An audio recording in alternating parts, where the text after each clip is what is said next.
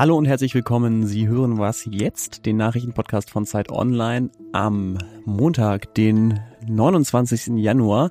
Wir sprechen gleich darüber mal wieder, ob es bald eine weitere Front im Nahostkrieg im Norden Israels geben könnte und darüber, warum der Bahnstreik jetzt doch früher endet als gedacht. Ich bin Uwe Pflüger, freue mich sehr, dass Sie dabei sind und hier kommen jetzt erstmal die Nachrichten. Ich bin Susanne Heer. Guten Morgen. Die Terrormiliz Islamischer Staat bekennt sich zu der Attacke auf eine katholische Kirche in Istanbul, bei der ein Mann getötet wurde. Mit ihrer Tat seien die Täter dem Aufruf der IS-Führung gefolgt, überall Christen und Juden zu töten. So hat das die Dschihadistenmiliz in ihrer Bekennerbotschaft erklärt. Die türkische Polizei hat inzwischen zwei Verdächtige gefasst. Sie waren auf der Flucht. Ob eine Verbindung der Verdächtigen zu den IS-Dschihadisten besteht, wird noch untersucht. Der türkische Innenminister Ali Yerlikaya hat mitgeteilt, dass die mutmaßlichen Angreifer aus Tadschikistan und Russland stammen.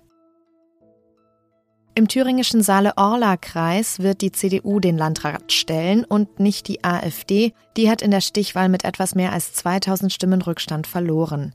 CDU-Politiker Christian Hergott ist mit 52,4 Prozent der Stimmen zum neuen Landrat gewählt worden. Es wäre das zweite Landratsamt für die AfD in Deutschland gewesen. Vergangenen Sommer hatte AfD-Politiker Robert Sesselmann den deutschlandweit ersten Landratsposten für die AfD geholt. Das war im Landkreis Sonneberg, ebenfalls in Thüringen. Der Thüringer Verfassungsschutz stuft den Landesverband mit Björn Höcke an der Spitze als erwiesen rechtsextrem ein und beobachtet ihn. Redaktionsschluss für diesen Podcast ist 5 Uhr.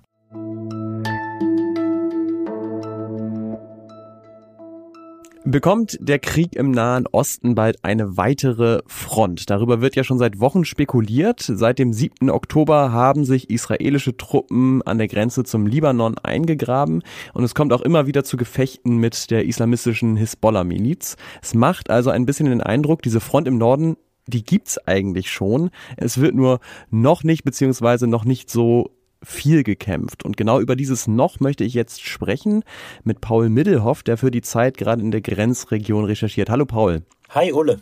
Im Zusammenhang mit der Hezbollah ist ja auch immer wieder von einer UN-Resolution aus dem Jahr 2006 die Rede. Was hat es damit denn auf sich? Das ist die Sicherheitsresolution 1701. Die wurde verabschiedet nach dem Ende des letzten Krieges, äh, den Israel gegen die schiitische Terrormiliz Hezbollah geführt hat. Und die sieht Folgendes vor. Ein Ende der Kämpfe zwischen den beiden Kriegsparteien, ein Rückzug israelischer Truppen von libanesischem Staatsgebiet und auch ein Rückzug der Hisbollah nördlich des Litani-Flusses. Der ist ungefähr 30 Kilometer von der libanesisch-israelischen Grenze entfernt. Äh, der letzte Punkt, UN-Truppen sollen über die Einhaltung dieses Abkommens wachen, aber die Umsetzung der Resolution ist gescheitert. Die Hisbollah steht heute wieder am israelischen Grenzzaun und beschießt von dort israelisches Territorium, unter anderem mit Panzerabwehrwaffen. Falls Israel sich jetzt tatsächlich dagegen mit einer Bodenoffensive wehren sollte, also zum Angriff übergehen, was wäre denn ein Kriegsziel? Seit dem Angriff der Hamas auf Israel am 7. Oktober ähm, sind auch weite Teile des Nordens äh, Israels evakuiert. Die Menschen sind in Hotels oder bei Verwandten untergebracht. Äh, das liegt daran, dass die israelischen Sicherheitsbehörden Angst haben vor ähnlichen Angriffen oder Raketenbeschuss durch die Hisbollah im Norden und damit hohe zivile Opferzahlen. Für die Israelis ist diese Situation aber untragbar. Äh, die sind nicht bereit, das Gebiet dauerhaft unbewohnt zu lassen. Es ist ja schließlich ihr Staatsgebiet. Und jetzt habe ich im Gespräch mit Offizieren an der Nordgrenze ziemlich klar zu hören bekommen, diese Resolution 1701, über die wir eben gesprochen haben, die wollen sie wiederhergestellt wissen. Natürlich präferieren sie eine diplomatische Lösung, sagen sie. Aber wenn das nicht klappt, könnte das eben so aussehen, äh, dann gäbe es einen Einmarsch mehrerer israelischer Divisionen in den Südlibanon. Man würde versuchen, die Hisbollah bis zurück zum Litani-Fluss zu drängen und dort zu halten. Was unterscheidet denn die Hisbollah von der Hamas als Kriegsgegner für Israel?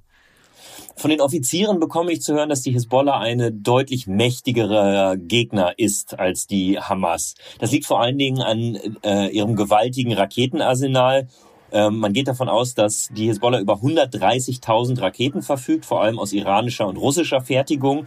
Und diese Raketen können jeden Winkel des israelischen Territoriums treffen. Das heißt Flughäfen, Seehäfen, Kraftwerke, Krankenhäuser und auch die großen Städte, zum Beispiel äh, Tel Aviv und Jerusalem.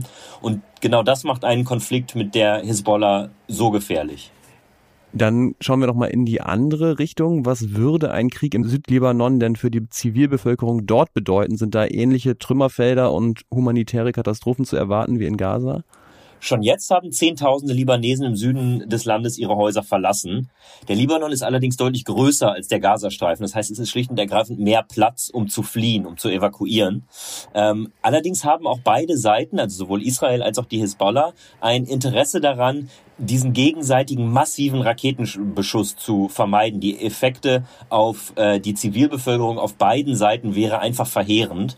Äh, es kann also sein, dass wir hier es äh, in Anführungsstrichen ausschließlich mit einer Bodenoffensive zu tun haben. Wie genau die aber aussieht und wie zerstörerisch die dann möglicherweise ist, dafür ist es Stand heute noch zu früh, um das zu sagen.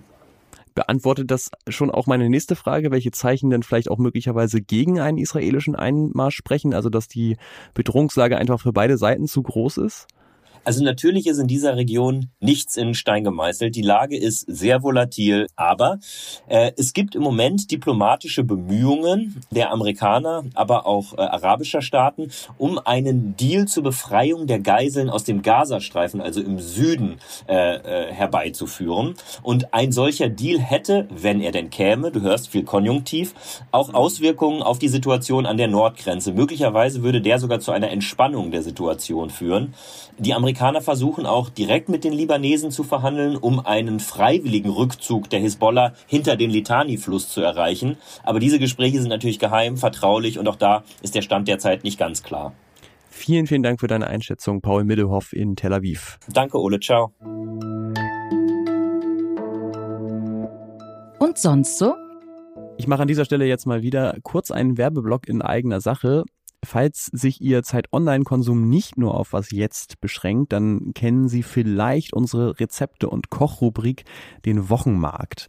Wenn Sie zum Beispiel keine Ahnung haben, was Sie mit der Topinambur-Knolle anstellen sollen, die sich seit Tagen hinten links im Kühlschrank rumdrückt und ähm, sagen wir mal 20 Minuten Zeit zum Kochen haben, dann geben Sie doch genau das gerne mal in die Suchmaske ein und dann bekommen Sie zack ein paar passende Rezepte aus dem Wochenmarktarchiv.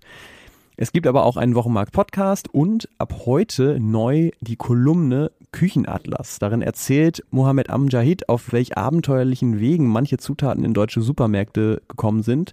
Zum Beispiel schreibt er, wie seine eigene Mutter in den 70ern weder bei Penny noch bei Lidl noch bei Hertie eine Aubergine finden konnte.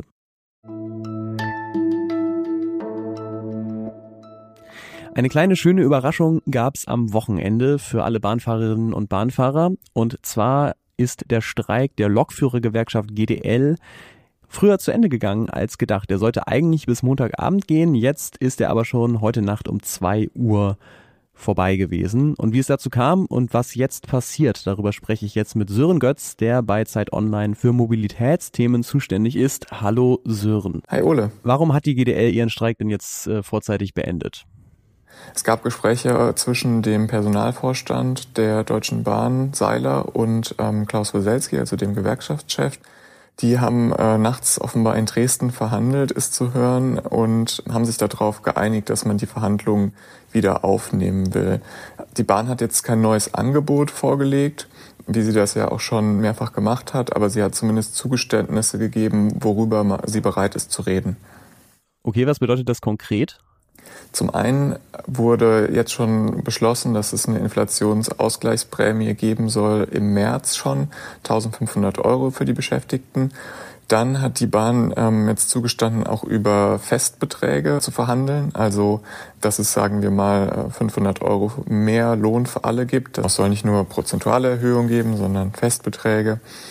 Dann ähm, soll über die Arbeitszeitverkürzung geredet werden. Das ist ja ein Kernanliegen der GDL und die Bahn hatte da schon eine Stunde weniger angeboten, ist ähm, allerdings unter den Vorbehalt bisher gestellt worden, dass dann auch genügend Lokführer und Zugbegleiter angestellt sind und damit wollte sich die GDL bislang nicht zufrieden geben. Heißt das, äh, jetzt ist erstmal nicht mit weiteren Streiks zu rechnen oder kann es dann doch irgendwie jederzeit wieder losgehen? Die haben eine Friedenspflicht vereinbart bis zum 3.3. Das bedeutet, es gibt jetzt auf jeden Fall fünf Wochen Planbarkeit und auch der Karneval oder Fasnacht oder Fasching ist gesichert. Ähm, die Verhandlungen können natürlich nach wie vor ähm, auch wieder scheitern, aber das wäre dann erst wieder Anfang März ein Thema, bis dahin ist erstmal Ruhe für die Fahrgäste. Und was auch nicht irrelevant ist, die Seiten haben jetzt vereinbart, dass man Moderatoren gegebenenfalls hinzuziehen wird, wenn eine der beiden Seiten Bedarf anmeldet. Also vielleicht kann dann jemand von außen dazukommen, der diese verworrene Situation ein bisschen lösen kann. Ich habe gerade gerechnet, Friedenspflicht bis 3.3. Das heißt, ich komme sicher hin in meinen Skiurlaub. Ich weiß aber nicht, ob ich zurückkomme. Das ist ähm, eine Aussicht, mit der ich auf jeden Fall leben kann. Danke dir, drück dir die Daumen. Sehr gerne. Und das war's für heute Morgen bei Was Jetzt. Nachher gibt es natürlich wie immer das Update heute mit Lisa Kaspari. Ich bin Ole Pflüger, freue mich über Mails an wasjetzt.zeit.de und sage Tschüss, bis zum nächsten Mal. Ole, es fängt hier gerade ultra krass an zu plästern. Ich mach mal schnell die Vorhänge zu, dann haben wir hoffentlich nicht so viel äh, so Rauschen auf dem, äh, auf dem Band, ja?